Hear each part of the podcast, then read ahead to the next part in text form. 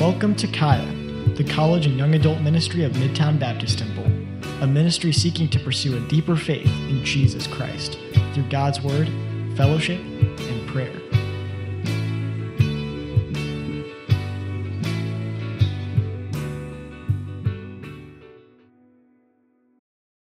It's good to be here with y'all. Uh, as you know, you, you're as a church, you've supported us as missionaries. We've been living in India and Cambodia, and uh, we, we love to just share Jesus Christ with all peoples of the world. And I want to tell you a story today about how God has transformed people, God transforms cultures. And uh, we spent 10 years in India, but before we were sent to India, I was just I'm just a nobody from Kansas City, Kansas. You know Wyandotte County, part of the city, you know? I'm from there. And I'm just a nobody from KCK. And I came into our church, you know, back in the 90s. And our, our church was a little bit on the other side of town towards the east. And Pastor Sam Miles was the college pastor, you know? And I was just, I was the janitor of the church, you know? I was just the janitor. And, uh, and so God had a calling on my life for India. But I was single, I, I, wasn't married, you know? And when I was sent out to India as a missionary, I found my wife on the mission field, you know? Bethany's here with us today. And if you have any questions today, after I'm finished with our talk, you can come up and talk with me. We'll be here Tuesday night prayer. And Beth and I are coming to the retreat this weekend. All right? So we'll be, we'll be one day late, but we're showing up on Friday. And, uh, and so Beth is here. I met her in India. Is there anyone here from India today? I see one here. India. Who else is from India? Ah, we got two here. I thank God for India, huh? I love India because God sent me to India and then God brought my wife to India, you know? so thank you for my wife, you know? Because when I was praying to God for a wife, I, God says, go to India single, you know, and come back double, you know? And so, uh, but we met each other on the mission field that we, we planted three different churches in the slums of Mumbai and the Chawl systems. And then we helped, I discipled Pastor Pradeep, and we sent him to Orissa, and we helped Pastor Pradeep start churches in the villages of Orissa, and Pastor Brandon's been out to help us teach the pastors out there. And then God gave us the privilege. We, we made a lot of mistakes. We tried to love the people of India. Sometimes we would make mistakes, but God would always pick us back up and give us more chances. And God gave us a chance to help Pastor Rajan start a, an orphan home in Kathmandu, Nepal called the Grace Family. That the, the Graylin 5K supports the, the Hope family in Nepal. And then we helped Pastor Pradeep start an orphanage in Orissa. So we're, we're dying to get back to India to revisit our, our precious believers there the people that we've loved for so long. And so pray for us that we get a chance to go back to India. So while, while we're waiting to get back to India, here we are with you. We like hanging out with y'all. And I want to share with you an important teaching today in the book of Colossians, okay?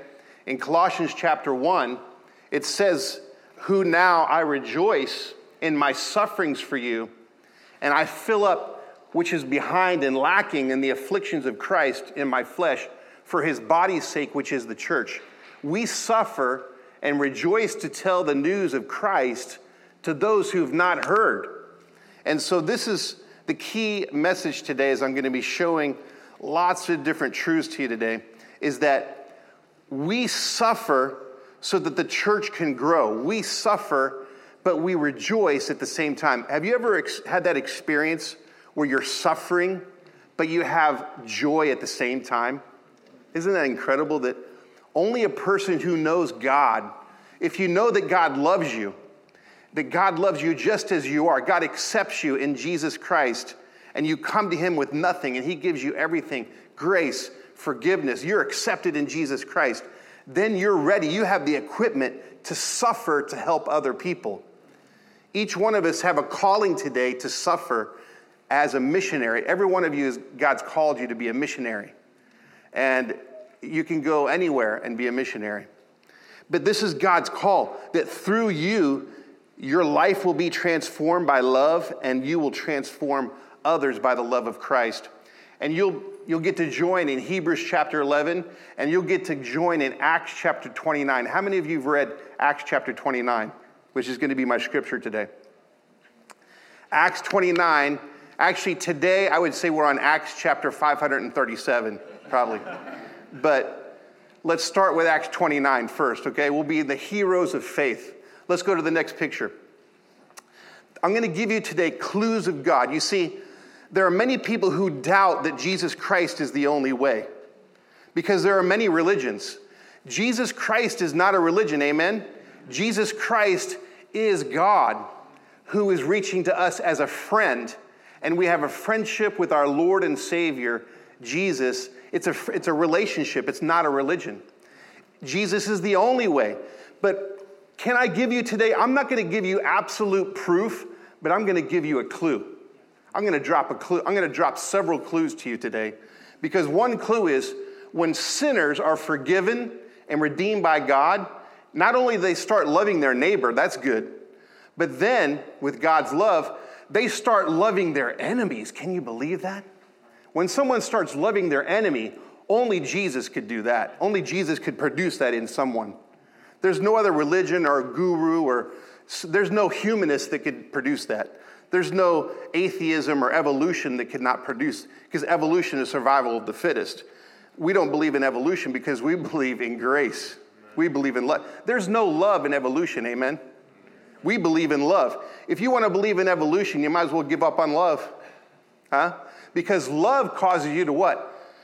So transformed by the love of God, you start loving your enemy, and then you're willing to die so that your enemy can receive the grace of Jesus. Only Jesus can produce this. That's a clue that Jesus is the only way, the truth, and the life. Next picture. So we went to India, and I want to just introduce you quickly to what God did in India. Uh, next picture. We worked with Pastor Ganesh and his wife Sindhu. Next picture. And this is one of our churches that we started, you know. So I, I, uh, I brought, Brandon got to see some of this. Some of y'all have been over there we open up shop in a, something like the half size of your garage, right? And you just open up that garage door and you, people live in that building. And then they have church in that building. And so you see how receptive the people are, praying in the name of Jesus Christ that Jesus Christ would forgive our sins. At, this is the invitation at the end. And so people just cram in because we're having church in the public. We're, we're, we're bringing the love of God to where the people are, not expecting them to come to where we are, but going to where they are. Next picture. And then we discipled Pastor Pradeep. He's in the Orissa villages. Next picture. And this is the, the biblical discipleship translated into the Orissa language. Uh, you all have the biblical discipleship, amen? We've got it translated into Hindi and Orissa already. It's, if you all want to come over, I think they're translating in the Telugu very soon. If you all want to come over to India, you all can teach discipleship. The, the material's already translated, okay? You're ready to go. Next picture. These are some of our, our students that Pastor Brandon has taught when he came to help teach these pastors. Next picture. And there's sweet Bethany. You know, you ladies would be overjoyed to wear Indian garments, this, this dresses that they have here, the kurtas and things like that. Um, in, Indian clothes are the most beautiful in the world, amen? Like women, women are so modestly beautiful over there, amen? Next picture. With Pastor Rajan there in Nepal preaching on the rooftops of Nepal. Next picture. The orphans. You know, I want you to, to make friends with the orphans over there, you know, adopt them as a brother or sister in Christ. Next picture. And this is, this, this is LFBI India, right? This is like I got to teach in our LFBI Bible Institute, and these are my students. All right? Now, this is about 10 years ago. So, every single one of those students today is already been planting a church in North India. Now, the guy, the guy that has the, the, the bunny ears above my head, yeah, he's in Bangladesh, right? He planted a church in Bangladesh. Some of those guys have planted a church in Rajasthan. These guys are in Gujarat, uh, in Dehradun, Uttar Pradesh, all of the northern states of India, they have churches. And every single week they're on the phone with me saying, When are you going to come back? And I say, I'm going to come back, but I'm going to bring some uh, Kaya people with me. Amen? You know? I'm waiting for some Kaya people to come with me to India. And so, next picture. So, this is what I got today. I brought to you guys some books, all right? And Bethany's laughing because of all my books, because she knows I'm a bookworm. And I, I do have a Kindle, but I prefer this, amen? so, when we travel overseas uh, in our luggage, you can imagine, right? Bethany has three bags of, of clothes and other stuff, and I have one big bag of books.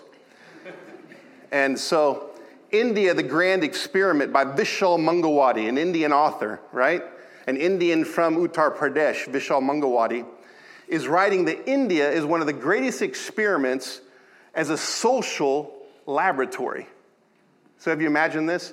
That if you want to imagine what teaching, what philosophy, what truth, what uh, social experiment can be done to show you that when you put all the different religions together, what do they produce? You know, India is a great example of that because India has always been Hindu for years, right? They have the Jain religion, the Sikhism, but then the Muslims. The Muslims ruled India for three, four hundred years in the Mughal Empire. And the Buddhists, of course, Buddha's from India. And the Buddhism was really big in the times of Ashoka. And what did Buddhism produce in India? And then, and then of course, the Christians have been in India since the time of St. Thomas, right? When did Thomas go to India? Right after Jesus rose from the dead. So the people of India have had Jesus Christ from the very beginning because of St. Thomas. And I have been to the place where St. Thomas was killed on a hill in Chennai just outside the airport. You can stand on a hill, see where St. Thomas was killed, the, the biblical Thomas that, that experienced Jesus Christ in the Bible. He was killed in Chennai right next to the airport, but the airport wasn't there at the time, you know? Um, so, so India has had Jesus Christ since the beginning. And the, the, the love of Jesus Christ has transformed India. You see what, what's happened in India, the, the blessings of Jesus and what he's given the Indian people, you know? That this book will document it. Now, this is not a white guy talking about, this is an Indian guy talking about India. Uh, this Vishal Mangalwadi is a guy who lived in the poor villages of Uttar Pradesh and helped the farming system and helped the people uplift from poverty. And he loved the people in the name of Jesus Christ. Whether they were Hindu, Buddhist, or Muslim, he loved them all and many people turned to Jesus Christ. And next picture. Uh, and then we went to the grave of William Carey, and William Carey was there to translate the Bible. And did you know that many of the Indian languages were, uh, there, there wasn't a lot of books in the Indian languages 400 years ago. There was, it was a lot of oral languages. And so when the Bible was translated into different mother tongues of India, William Carey there, we, we went to his grave north of Calcutta Bethany laying the flowers at his grave. He, you know what, William Carey, someone needs to make a hip hop musical about William Carey. you know? Huh? William Carey. Huh? India's waiting for you, right? Because William Carey lived at the exact same time as Alexander Hamilton, right? He did. But Alexander Hamilton, what did he produce, right? I mean, a lot of the things we have in America, but William Carey produced the love of Jesus for the whole world. You know, he produced Bible translation that transformed cultures. And William Carey had a much more exciting life than Alexander Hamilton, you know? So, uh, next picture. Yeah, this book here another Vishal Mangalwadi writing about William Carey and the change that he brought to India, right? I mean, one example was when, when, a, when a husband would die and a widow was grieving the death of her husband, many times she was required to throw herself on the funeral pyre. And there was, it was called sati. And, and some of the women would have to die with uh, burned alive because their husband had died. And so they believe in reincarnation. You get to reincarnate, right? Which we know is not true. Because the Bible says we die and we go to God. But if we rejected God, we can't be with God. right? And so William Carey put a stop to that. It's because of William Carey, William Carey working with some of the Hindu Renaissance scholars to get the government to stop the evil practices of the day. That's just one example of many other examples that he changed in India. Next picture.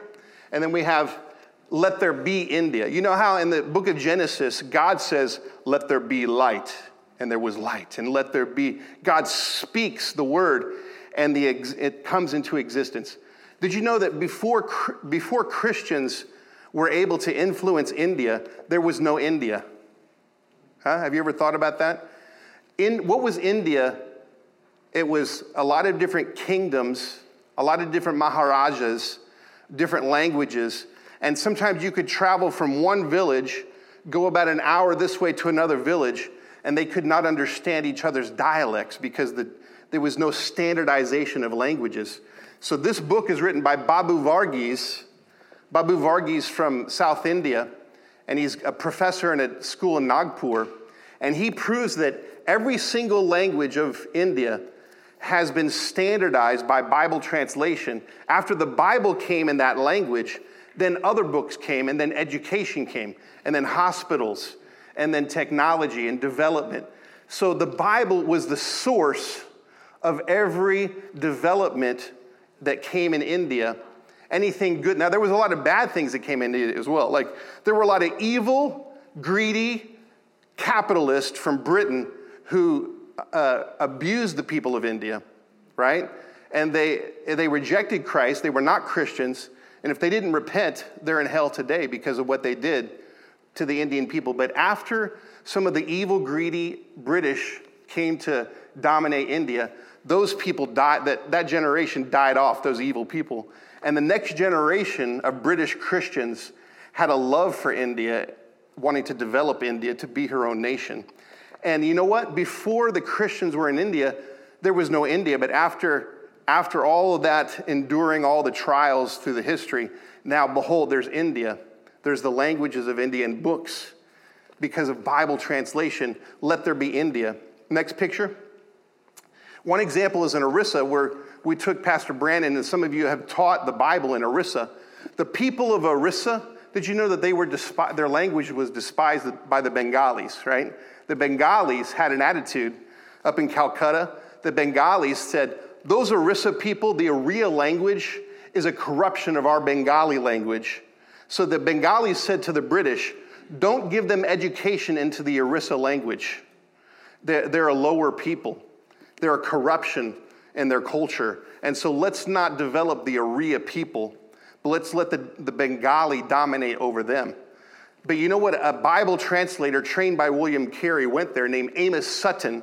And Amos Sutton translated the Bible into the Oriya language, and he loved the Oriya people in Bhubaneswar, in Cuttack, even in the midst of Jagannath and all the crazy things with the Jagannath temple. And he loved the people, brought them to Jesus Christ. The people were transformed, they were saved. And you know what happened? All of Orissa got uh, books in their language, the Bible first, and then other books. And then they got education. And then the British were looking at the Orissa people saying, ah, look, the language of the Oriya people, there's the Bible, there's the books. Let's give them education in the Oriya language. Let's preserve the Orissa state people so that they can have their own identity separate from the Bengali, separate from Chhattisgarh and the other sections they're next to, right? And so the whole state of Orissa would never exist if it was not for Amos Sutton, who you've never heard of before, right? Most, most people in Orissa have never heard of this guy. And so when we teach the Christians in Orissa, many of the Hindus are killing Christians in Orissa today. And I, I say to the Christians, hey, listen, if it were not for the Christians, there would not be a state of Orissa. Christians love the state of Orissa. They love the culture of the Oriya people. And we love it so much that we preserved it so you wouldn't be dissolved into the other states. Right? Next picture. And so we have uh, the Gospel and the Plow. A man named Sam Higginbottom went to Princeton University in the 1800s. Princeton University was the LFBI of the day, right? Because Princeton University was a Bible college that you went to be trained to be a missionary. And Sam Higginbottom was trained in Ohio State University after that in farming. And he went to India in the 1800s. He discovered that India has some of the richest soil in the world. But during the 1800s, they were doing a survey of every single nation in the world China, Brazil, all the different rich soils of the world. And they found that India was next to last in the production of their farming. And Sam Higginbottom brought them the development of their farming. And he was, he, Sam Higginbottom came, he said, I want to tell India about Jesus Christ. And the people of India said, That's great. You want to tell us about Jesus Christ, but we're dying of famine. Do you care for our bodies first? And he said, Yeah, I want to love you so much. Even if you never come to Christ, I want to teach you farming so that you don't have famines.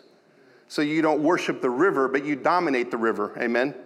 Because Genesis chapter 1 says Adam and Eve were created to dominate nature, to be an engineer. I want to teach you engineering. Huh? Everyone here, if you anyone here study engineering, who is the first engineer? God. Right? you know? That's one of the another proof, another clue that God is the true God because this universe takes a lot of engineering, doesn't it? Yeah.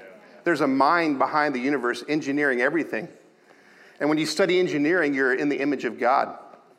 And that's what he did. He taught India how to farm, and then, then India started producing and becoming one of the greatest uh, producers of, of, the farming system. Next picture uh, Amy Carmichael. And so this lady was a single woman and she went to South India and she found that were a lot of girls being kidnapped into temple prostitution. And these girls were being brought into this, this South Indian temples near Madurai and, and Tamil Nadu. And she, you know what? The, the precious story of her life is when she was a little girl, she was praying to Jesus. She had a relationship with Jesus as a young girl. And she prayed one night. You know how little kids have this simple faith. And she said, Dear God, if you're really real, Jesus, I know you love me. And when I look at my face in the mirror, I have black eye, I have brown eyes. And all the pretty little girls have blue eyes, right? And so Amy prayed a prayer one night Jesus, when I wake up tomorrow morning, I want to have blue eyes because I want to be like the pretty little girls, right? Amy woke up the next morning and still had the brown eyes, right? And she was angry at God, saying, God, why did you not answer my prayer? Because a little kid has faith that God would answer the prayer. She found out later when she went to India because she had to disguise herself, sneak into the, the temples, and rescue those girls who were temple prostitutes. And if she had the blue eyes, right, she would have been found out. But because she could look like an Indian and sneak into the temple with the brown eyes, she was able to rescue girls from hell. That's the love of Jesus that transforms people. We're not talking about religion, we're talking about love. Next picture. Uh, the book that made your world. So Vishal Mangalwadi writes Hey, listen, everything about Western civilization that you learn in university today is humanistic, hedonistic, because they've rejected the Bible. And so we have an Indian today, like a C.S. Lewis, like a Francis Schaeffer, an Indian stepping forward and saying, hey, the book that made your world, the Bible is the soul of Western civilization, but the Western civilization has cut off their soul. And an Indian is here to preach to the West. Vishal Mangalwadi, a guy from the villages of Uttar Pradesh, to show America to turn back to the Bible. All right, next picture. So then you have church history. You get into the story of missions, and you have a book called By Patience and the Word. And this is our example as God is calling us today to be missionaries. When you look at the Moravian church, who comes from Jan Hus and the Hussites, and John Huss came from John Wycliffe, and Wycliffe came from the Lollards, and the Lollards came from the Waldensians. And look what happened. Next picture. The, the Moravian Church in 1722 were a group of persecuted Christians in Europe next to the Czech Republic in Prague. And they all got together at Count Zinzendorf's property because the Catholic Church was persecuting them. and they gathered together to worship God, but they all came from a different background, a different nation, a different language, and they were not getting along. They were in they were jealousies, like I'm better than you, my culture's better than you. So what happened? After brokenness and humility and unity, they started a 24-hour prayer meeting in shifts. And the prayer meeting lasted 100 years. And so what they would do is say, hey, you pray from 8 o'clock in the morning until about noon. And then you pray from 12 noon until like 6 o'clock in the afternoon. And then your turn is the evening shift. And so this was legitimate prayer. This was not a rock and roll prayer, you know? This was a legitimate prayer of calling out to God, reading the Bible, calling out to God. And then they received missionary stories there was a, a, a freed slave who came to their church, and he was freed from the West Indies, where they play good cricket today, you know, the West Indies team. And so in the West Indies, this black freed slave came to the Moravian church and he reported, he showed the scars on his back from the whippings. He said, I've been freed and I've come to know Jesus Christ. And he begged with the Moravian church, Would you please send missionaries to my people in the islands who are slaves today. They need to know Jesus loves them.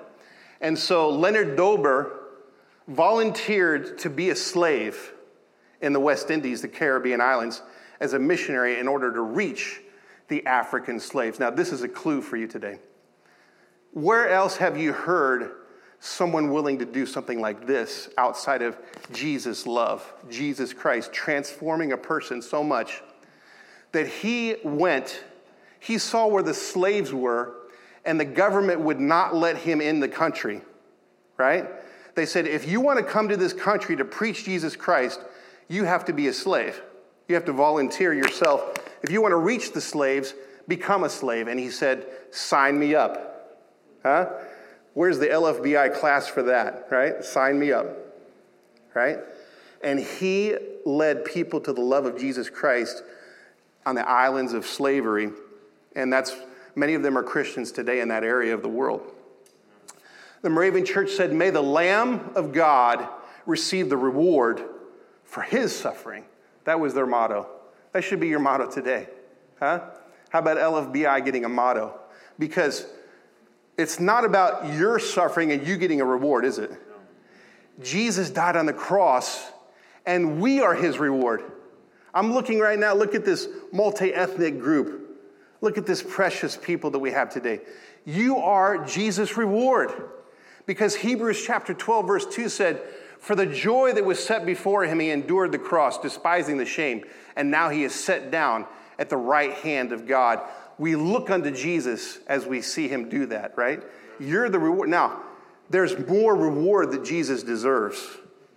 And so you are sent to suffer for the sake of other people becoming Jesus' reward. Amen? That's, that's the Moravian church. And so, what that turned into, did you know that the Moravian church led John Wesley to Christ? There would be no Methodist church or John Wesley revivals if it wasn't for the Moravians that led him to Christ. Next picture. The Pilgrim Church. You see, this tells you church history, that not the Catholic Church history, but the true church history.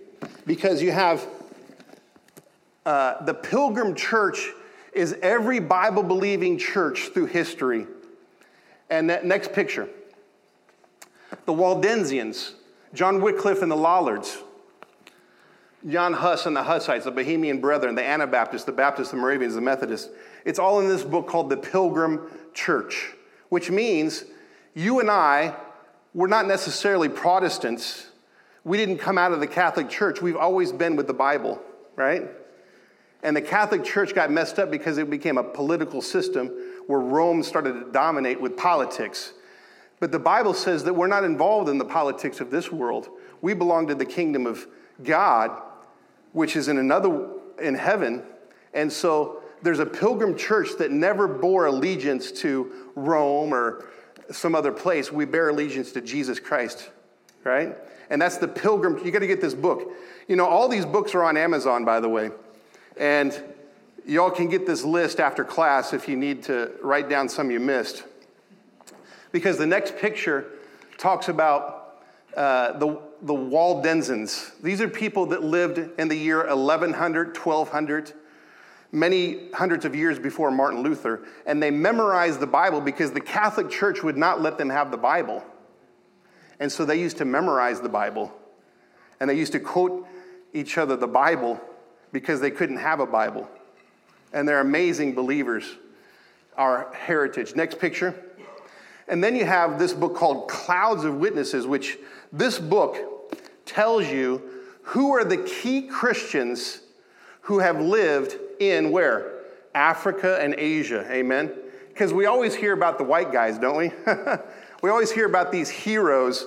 Oh, so and so went to Africa. This person went to Asia. Well, what about the Africans and the Asians? They're the heroes who took on Jesus Christ in the face of persecution and let love transform their culture through them. You want to know who they are? Read these, this book right here Cloud of Witnesses. And next picture Ambassadors for Christ. Right? Here it is. This is good illustrated book where you have lots of pictures. You know? There we go. Because I like, I like photos, you know? I like picture, a picture book. And so this tells you who are the key Christians in every single continent except for Antarctica, right? Six continents. Uh, and, and what are their stories in a magazine style spread where you can get more information on the, the resources they're using. Next picture. And then we have the lost history of Christianity. So this book talks about how Nestorius went out and planted churches in China in the year 600. So, 600 years after Christ, there were Christians in China before there were Christians in Germany. The Germans were still pagan, the Saxons. And then Christ, and Jesus Christ was all over China because of Nestorius. And then there was a persecution against Christians in China. These Nestorians planted churches in Uzbekistan and Kyrgyzstan that I've been to before with our Greater Grace churches. And there's, there's Nestorian Christian graves in Central Asia that date back to the 700s and the 800s. But you know what happened? After the persecution of those Christians, God rose up a man that helped to break the persecution and to give freedom of religion in China, in Mongolia, in Central Asia. His name was Genghis Khan. And in this, in this book, you find out that Genghis Khan was an evil man. But after Genghis Khan died, the followers of Genghis Khan's empire gave freedom of religion. Amen? That's what we're looking for, huh? Genghis Khan, his kingdom gave freedom of religion, and many of Genghis Khan Mongolians and Central Asians came to Jesus Christ in the year 11, 1200, 1300, 1400. It's in this book called Lost History of Christianity. All right, by Philip Jenkins. Next picture.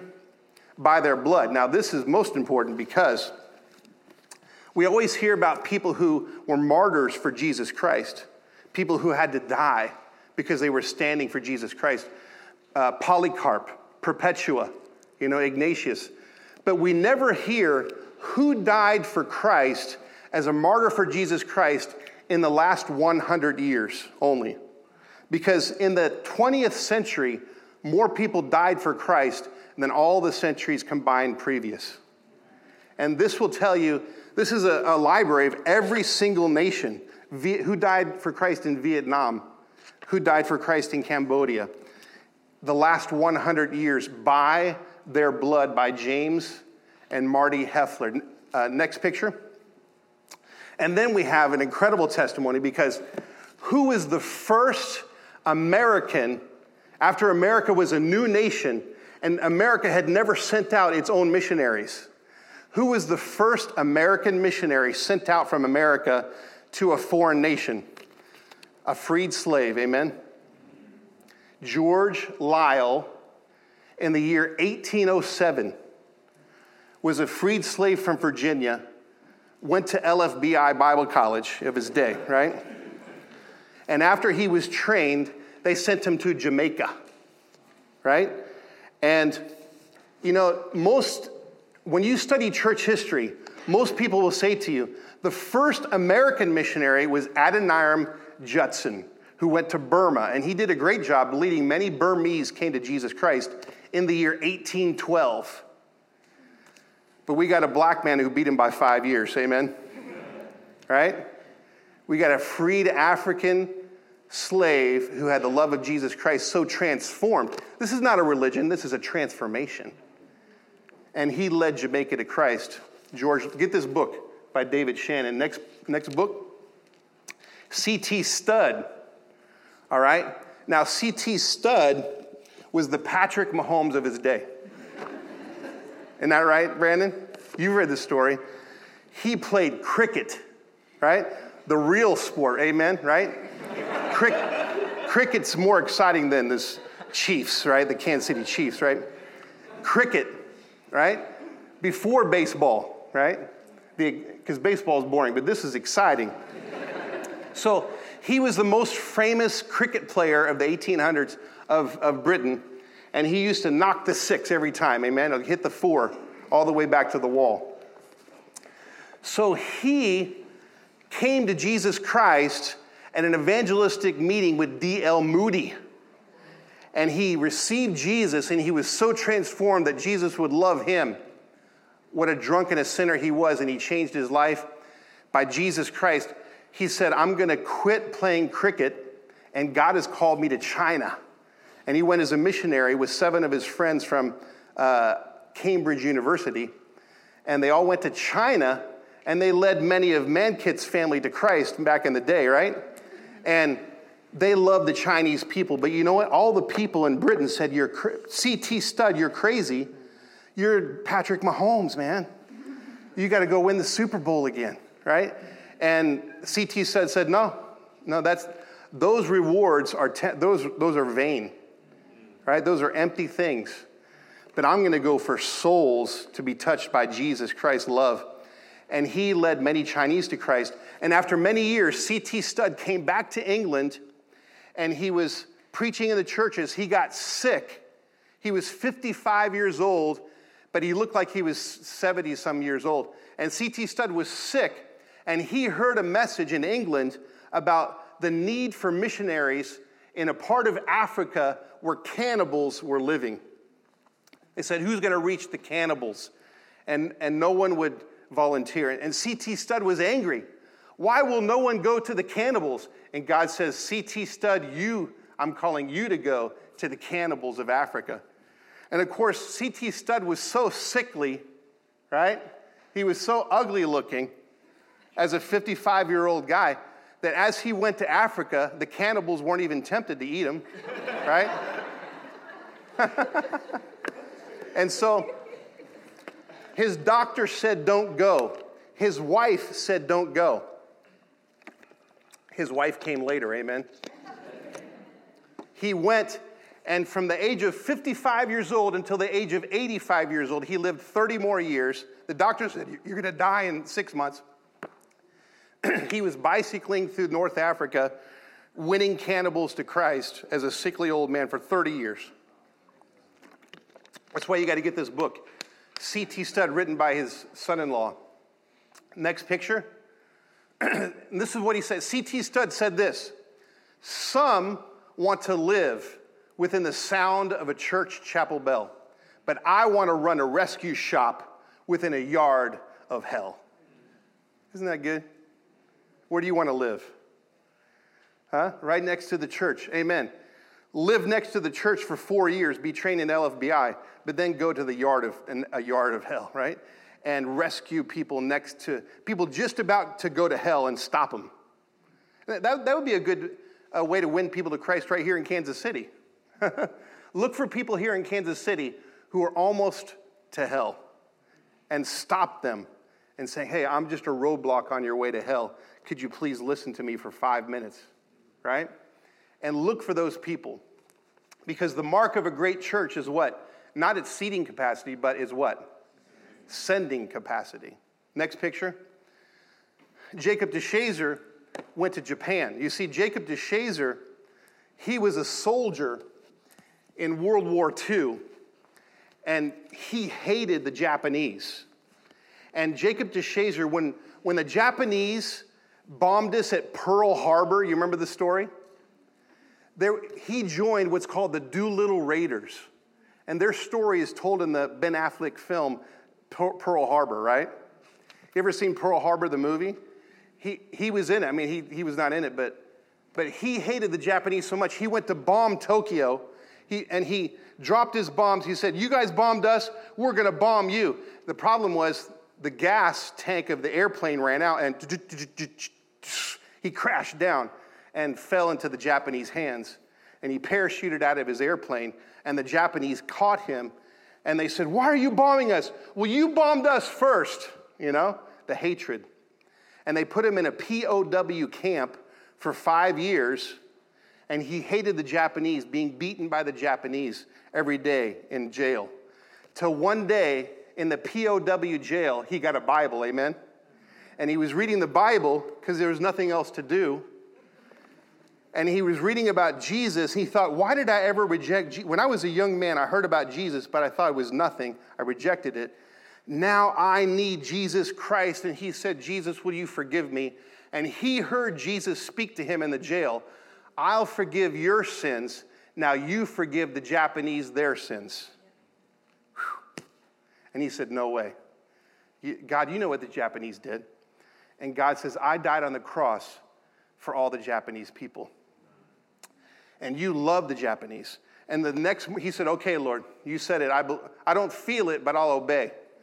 The next morning, the Japanese guard, you'll see in this story, opens up the jail cell, comes to beat him. He says, Hey, stop, before you beat me, what's your name?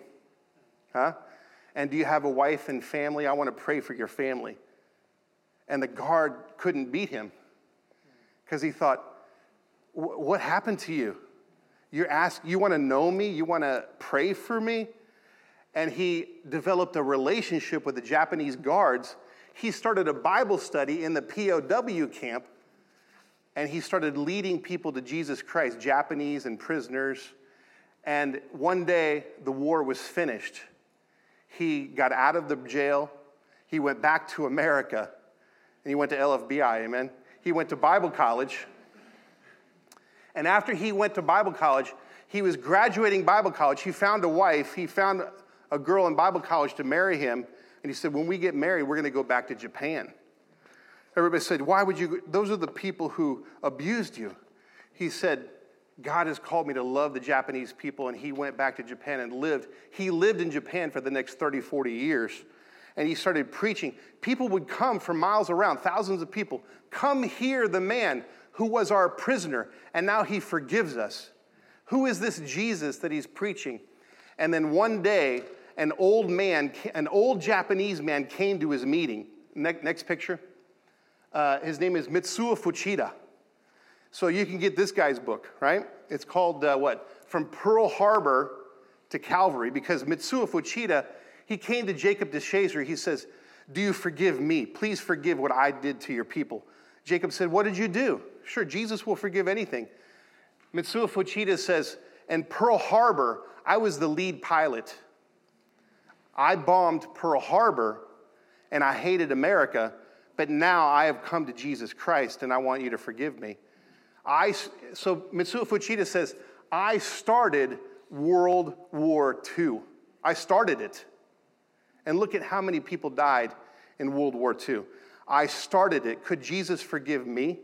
Yes, Jesus could forgive even that. And Mitsuo Fuchida became a preacher. And Jacob DeShazer and Mitsuo Fuchida would travel together saying, Oh, Japanese people, listen to me. We have rejected God. We have rejected Jesus. Let us turn to him. He'll forgive us. And people would listen to their general, Mitsuo. And they would turn. See, this is back in the 40s and the 50s where thousands of Japanese were coming to Christ. You go to Japan today, it's not the case, right? But you can remind them of that generation. Next picture. There they are, Jacob DeShazer and Mitsuo Fuchida with the Bible together. You can Google all these names, you can get these pictures. Next picture. Then Louis Zamperini did the same. There's a movie called Unbroken by Angelina Jolie, and he became a missionary back to the Japanese with the same story. Next picture. Fire Road. Now, this is about Vietnam. Now, the most famous picture that came out of the Vietnamese War was this girl named Kim Phuc, and she was burned by napalm fire when she's eight years old. And she lived about an hour outside of Saigon where we're going to plant a church. And, and Kim writes this book called Fire Road because it was a mistake. The, the fire bomb was dropped on her by mistake, and it burned her clothes off. But let's look at the next picture. Here she is today. So when she got into college and she was in Saigon, Ho Chi Minh City, she met a Christian on the streets, the same streets that we've walked together in Ho Chi Minh City. And the guy gave her a Bible. She started reading a Bible. She came to church when she was in college. And she became a Christian.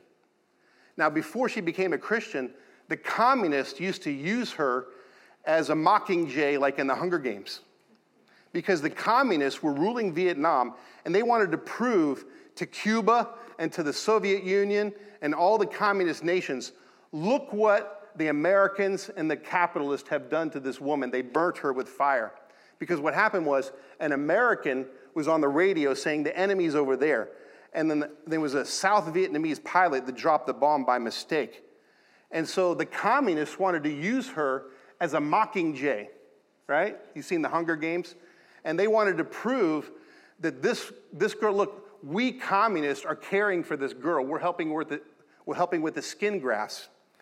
But then she came to Jesus Christ, and Kim started sharing Jesus Christ with the leaders of the Communist Party of Vietnam who were caring for her, like her uncles, right?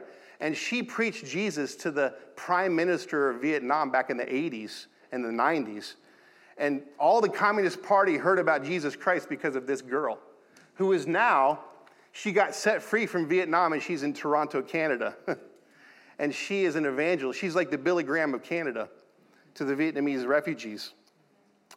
And so one day, at, towards the end of her story, like she's still alive up there, but she was invited to speak at the Vietnamese Memorial in Washington, D.C. You ever been there in, in D.C. and seen the Vietnamese wall? With all the names on the wall, those who died. And so she spoke to all the veterans, and, and they said, That's the girl, we thought she died. We remember her picture when she was burned. She's alive. And she said, Oh, you veterans, thank you for serving my country. I know that you meant well. Thank you for trying to set my country free. But I want you to let you know that Jesus Christ is the only one that can set us free. And she preached Jesus Christ to the American vets.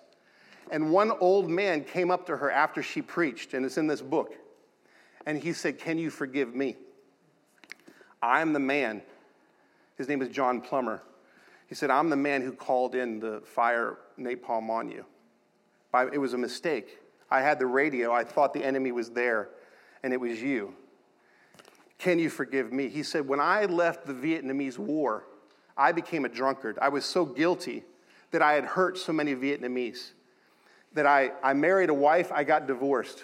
I got a second wife, I got divorced.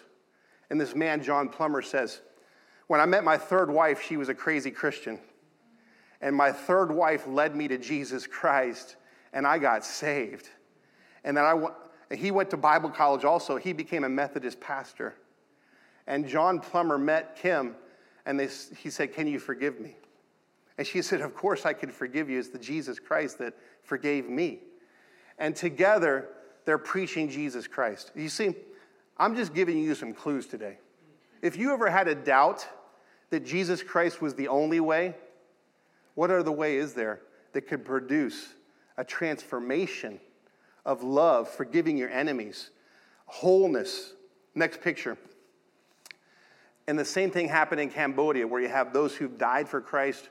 Bethany and I were able to plant a church the last four years in Cambodia where there were killing fields and there was a genocide, but then Christians rose up and are rebuilding the nation of Cambodia, and now it's living fields. Next picture uh, happened with these pastors in Cambodia. Next picture. And if you get this book, The Case for Grace, Lee Strobel goes through the 12 worst sinners that he could think of, and they were changed by Jesus Christ because only a case, only grace could be the case. By the way, all of you are grace cases here today. You're all a grace case. Ain't nothing going to help you but grace. You're all grace case. Next picture. And then you have Afghanistan. Now, today in the news, we hear Afghanistan, Afghanistan. This book will tell you in the 1940s and 50s and 60s, churches that were planted in Afghanistan that you never heard about by the missionary J. Christy Wilson, More to be Desired Than Gold by J. Christy Wilson. They planted a church in Kabul, and in the early 1971, they started to destroy the church. And the pastor stood before the Afghan government in 1971. He said, If you destroy this church, God's going to overthrow your government. That night, there was a coup, and the Afghan government was overthrown by communists in the 70s. And the, the Afghan government was so paranoid about the church, they destroyed the church building. But then, after the building, the church was destroyed, they started digging eight feet under, 12 feet under. And they said, Why are you digging underneath the church? They said, We heard there was an underground church. so we're digging under the church to see where the underground church is, right? That's all in this book right here. And so the, the key Afghan disciple, one of the key Afghan pastors in the 1960s, was a blind boy named Zia Nodrat. Next picture. So he's called the Afghanistan's Apostle Paul. You have to get this book uh, for the purpose of that story because you read an Afghan blind boy who could read Braille and read the Bible, and he became a pastor. Uh, amazing story. Next picture. Uh, we're almost finished. At, when you look at Africa, you have people who went to Africa, got malaria, and died. So, Rowland Bingham, you have to get this story, was going to Africa. All of his friends died of malaria. He went back. He was the only one to survive. He went on a second missionary team. They all died of malaria. He's the only one to survive. A third time, the third team, he kept on coming back to America, raising up more missionaries, and he'd take them to the, they went to the Congo, they went to North Africa, and he'd take the missions team and they would all die. And he would always be the last one to survive. He'd come back to his church in America. He'd say, Who wants to go next? Right? And he kept on getting volunteers. See, only a person who knows victory in Jesus, they're not afraid to die. They're, they want to die for others so that others can hear about Jesus Christ. That's going into Africa. Next picture. And then you have no turning back with Herbert Grings. And so Herbert Grings is the father in law of Daryl Champlin, and he went to the Congo, and the, the whole ship went down in, in the ocean. They lost everything, but they went to the Congo with nothing. They get into the Congo, his wife dies. They have a funeral for his wife, and all the Congolese gather together to see the funeral. And they don't believe in Jesus, but when they see the family weeping for the mother who had died, the children were there, and they stand with victory. They say, We're not afraid of death. I know my mother's in heaven. And all you Africans need Jesus because she came here so that you would know Jesus, and she died right there in Africa. And all the Africans started coming to the missionary, to the father, saying, We, we want to turn to Jesus Christ because we see how you handle death. And the whole tribe came to Christ. The little girl who her mother died was the one that won them to Christ through her testimony that she was not afraid of death as a little girl. Her mother died and went to heaven. And then the little girl grew up to be a missionary in Suriname with the next picture, uh, next slide.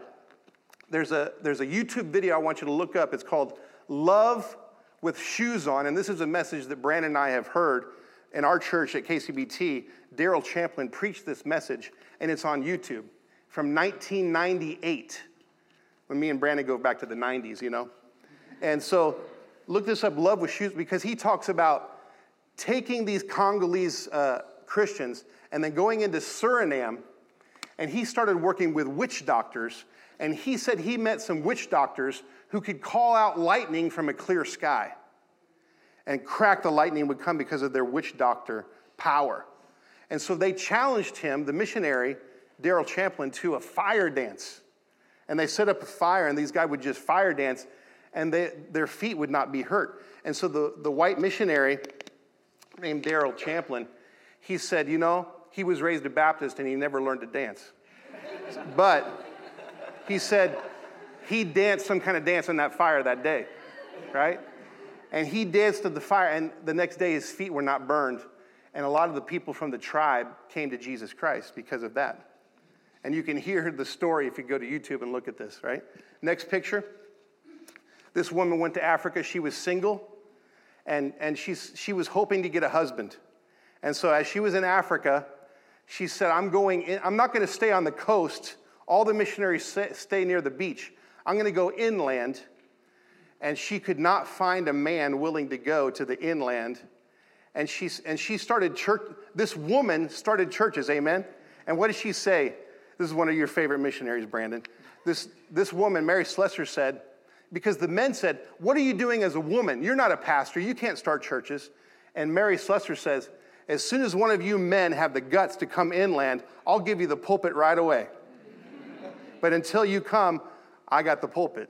The woman said that, right? And she was hoping, she got engaged.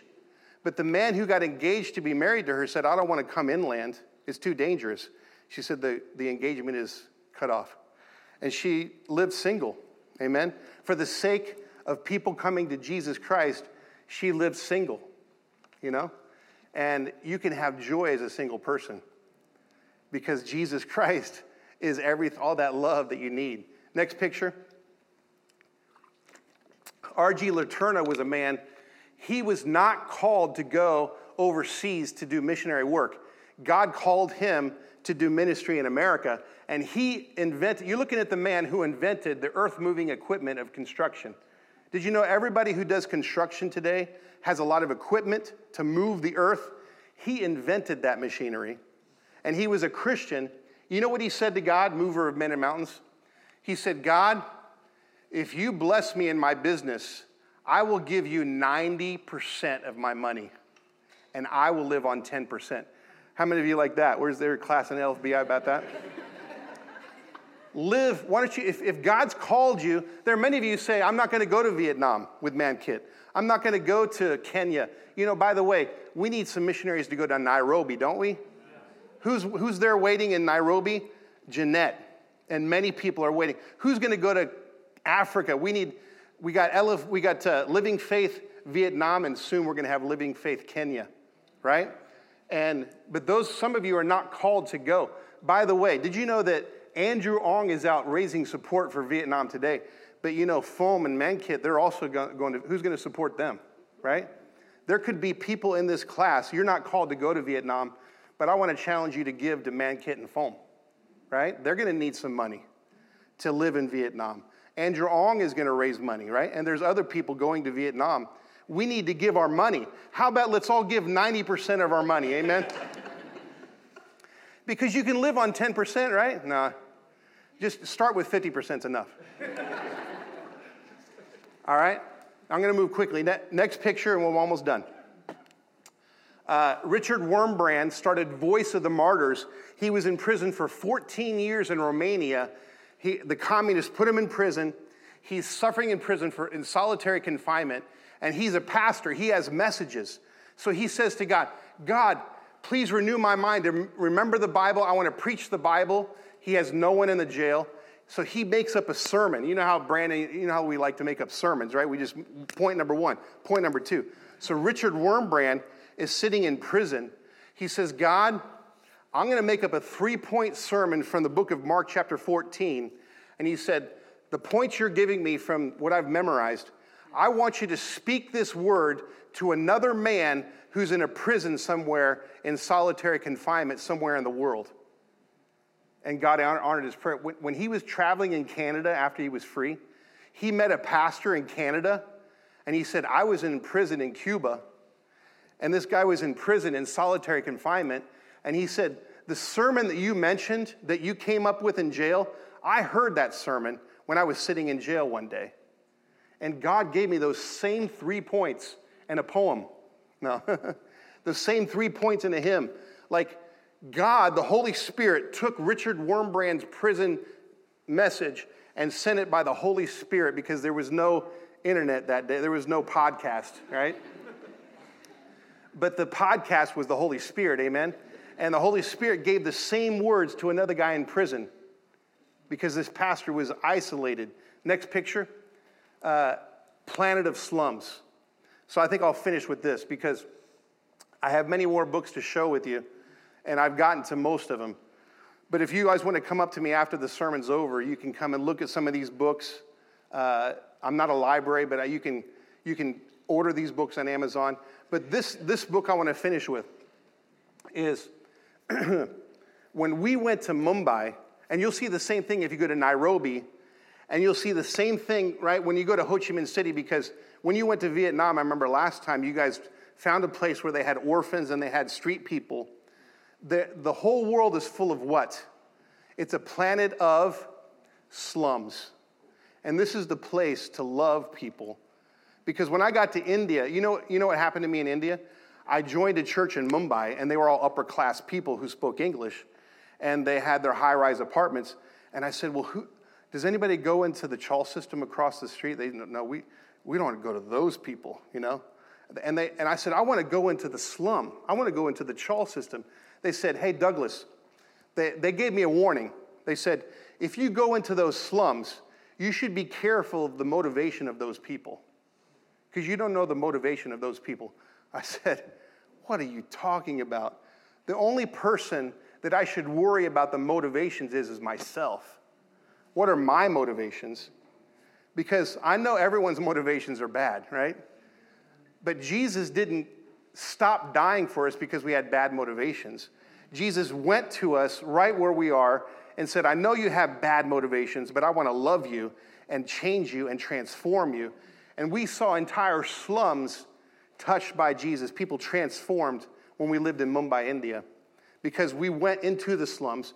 We sat with the people. Can you believe it? Bethany sat and had food with the people, and she loved on the, the ladies and, and hugged them and touched them, you know, some of the untouchable cat, the Dalits and the untouchables.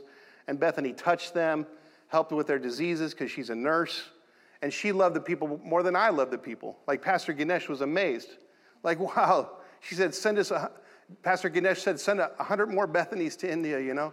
And, and I want you all to come back with us. Like, as we go back to India in the year 2022, please send another team to help us out because there's so many people, and I, especially some of you all, you know? Like, I, I love the fact that you've come here from India and you've come here. You make our nation so much better. Thank you for coming. You know, we love every ethnic to come, every background to come because it's all the family of God, you know? And so maybe we can go to where you're from someday, you know? We can go, we can, I know a lot of you guys have gone where y'all are from, you know, up in Telangana, right? And so let's go there. Let's pray for that now. Let's pray that God would call some of us to be overseas missionaries. And let's pray that we would get behind those who go and give money to help them. Let's pray that as we're reaching people here in America, that we can drop some clues. And, and pray for me because I want to start a new podcast called Clues of God, right? That I'm going to drop clues for people to see that Jesus Christ is the only way. And these are stories that, that are great clues for that. So let's pray for that. Let's ask God to send us forth now in the name of Jesus. So, dear Father God, I pray we bow our heads and we close our eyes and we give our hearts to, to Jesus Christ's love. We thank you that you've covered us with forgiveness, God. You've covered us with, with your, your righteousness. Jesus, you have righteousness, and we, don't, we can never be good enough. So thank you that you gave us your righteousness and that you've called us to go and reach other people. You've transformed us, and you've given us a rich church history. Thank you for church history that you've done movements. And today it's our turn. The baton is passed to us. This is our leg of the race. We're in the Olympics, we're running, we're dashing through the race. Lord, thank you that the baton has been passed to Kaya class, to all the souls here today. And if there's anyone here today, if you don't know, if there's someone here today, you do not know 100% that Jesus Christ has transformed your heart, you, are waiting to take that decision. Maybe you're thinking about God and you want to pray today, I want you to come up to Pastor Brandon Briscoe or come up to myself and say, Pray for me. I want to receive Jesus to transform my heart. Because it's not a religion today, it's God will be your friend today. Amen? And so pray that today. Say, Dear Jesus, forgive my sins. Transform me. I want to belong to God. And, and talk to the pastor, Pastor Brandon, talk to me, uh, talk to my wife Bethany today. And we want to thank God, in the name of Jesus Christ, amen.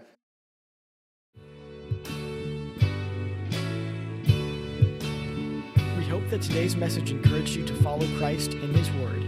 For more information about Kaya, for service times, and information about our disciple making ministry, please visit our website at caya.li